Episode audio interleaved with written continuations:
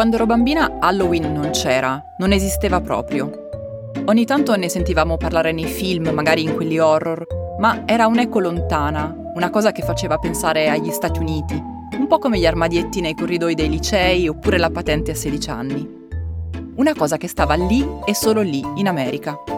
Invece, sapete che cosa c'era tantissimo nelle vite di chi è stata bambina negli anni ottanta e novanta? C'erano le Barbie, tantissime, di ogni tipo e con i più svariati accessori. Da quel periodo sono passati molti anni e molte cose sono cambiate. Una, per esempio, è che la maggior parte di noi, ormai adulti, ha smesso di giocare con le Barbie e invece ha iniziato a mascherarsi per Halloween. Un'altra è che Barbie stessa è diventata una maschera di Halloween.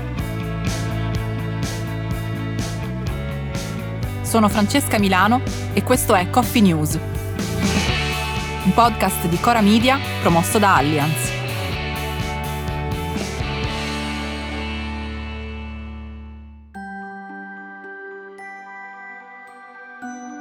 Un miliardo e quattrocento milioni di dollari.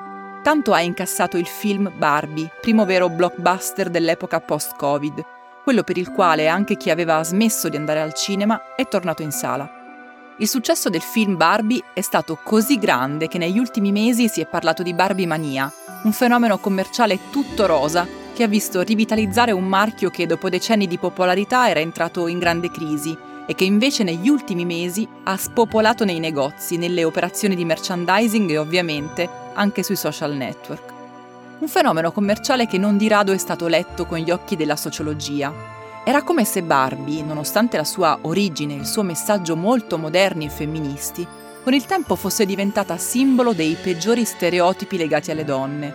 Troppo bella per essere vera, troppo frivola e comunque nel complesso troppo rosa.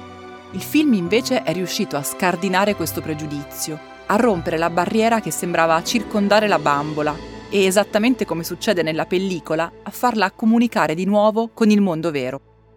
Così Barbie è tornata tra noi, un po' meno rosa di un tempo forse, ma decisamente più inclusiva e attenta ai temi della diversity di quanto non fosse fino a qualche anno fa. Ma comunque ancora qui, con le sue piscine, le sue macchine, i suoi vestiti e le sue ville.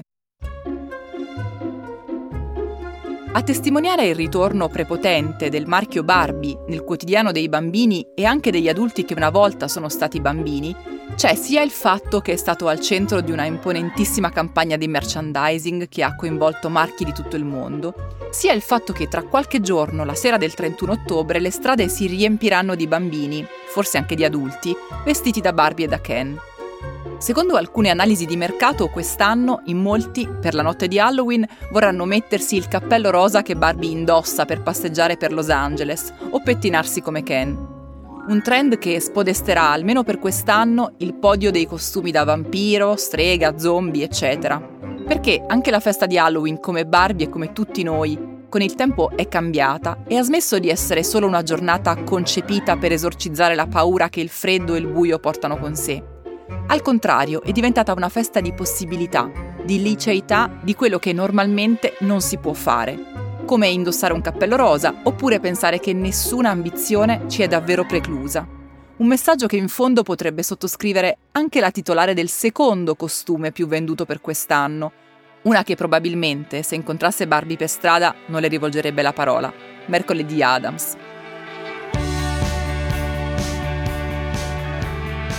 Coffee News è un podcast di Cora News prodotto da Cora Media e promosso da Allianz. Condotto da Francesca Milano, Guido Brera, Mario Calabresi, Simone Pieranni e Lorenzo Pregliasco. La cura editoriale è di Francesca Milano. In redazione Luciana Grosso e Ilaria Ferraresi. La supervisione del suono e della musica è di Luca Micheli.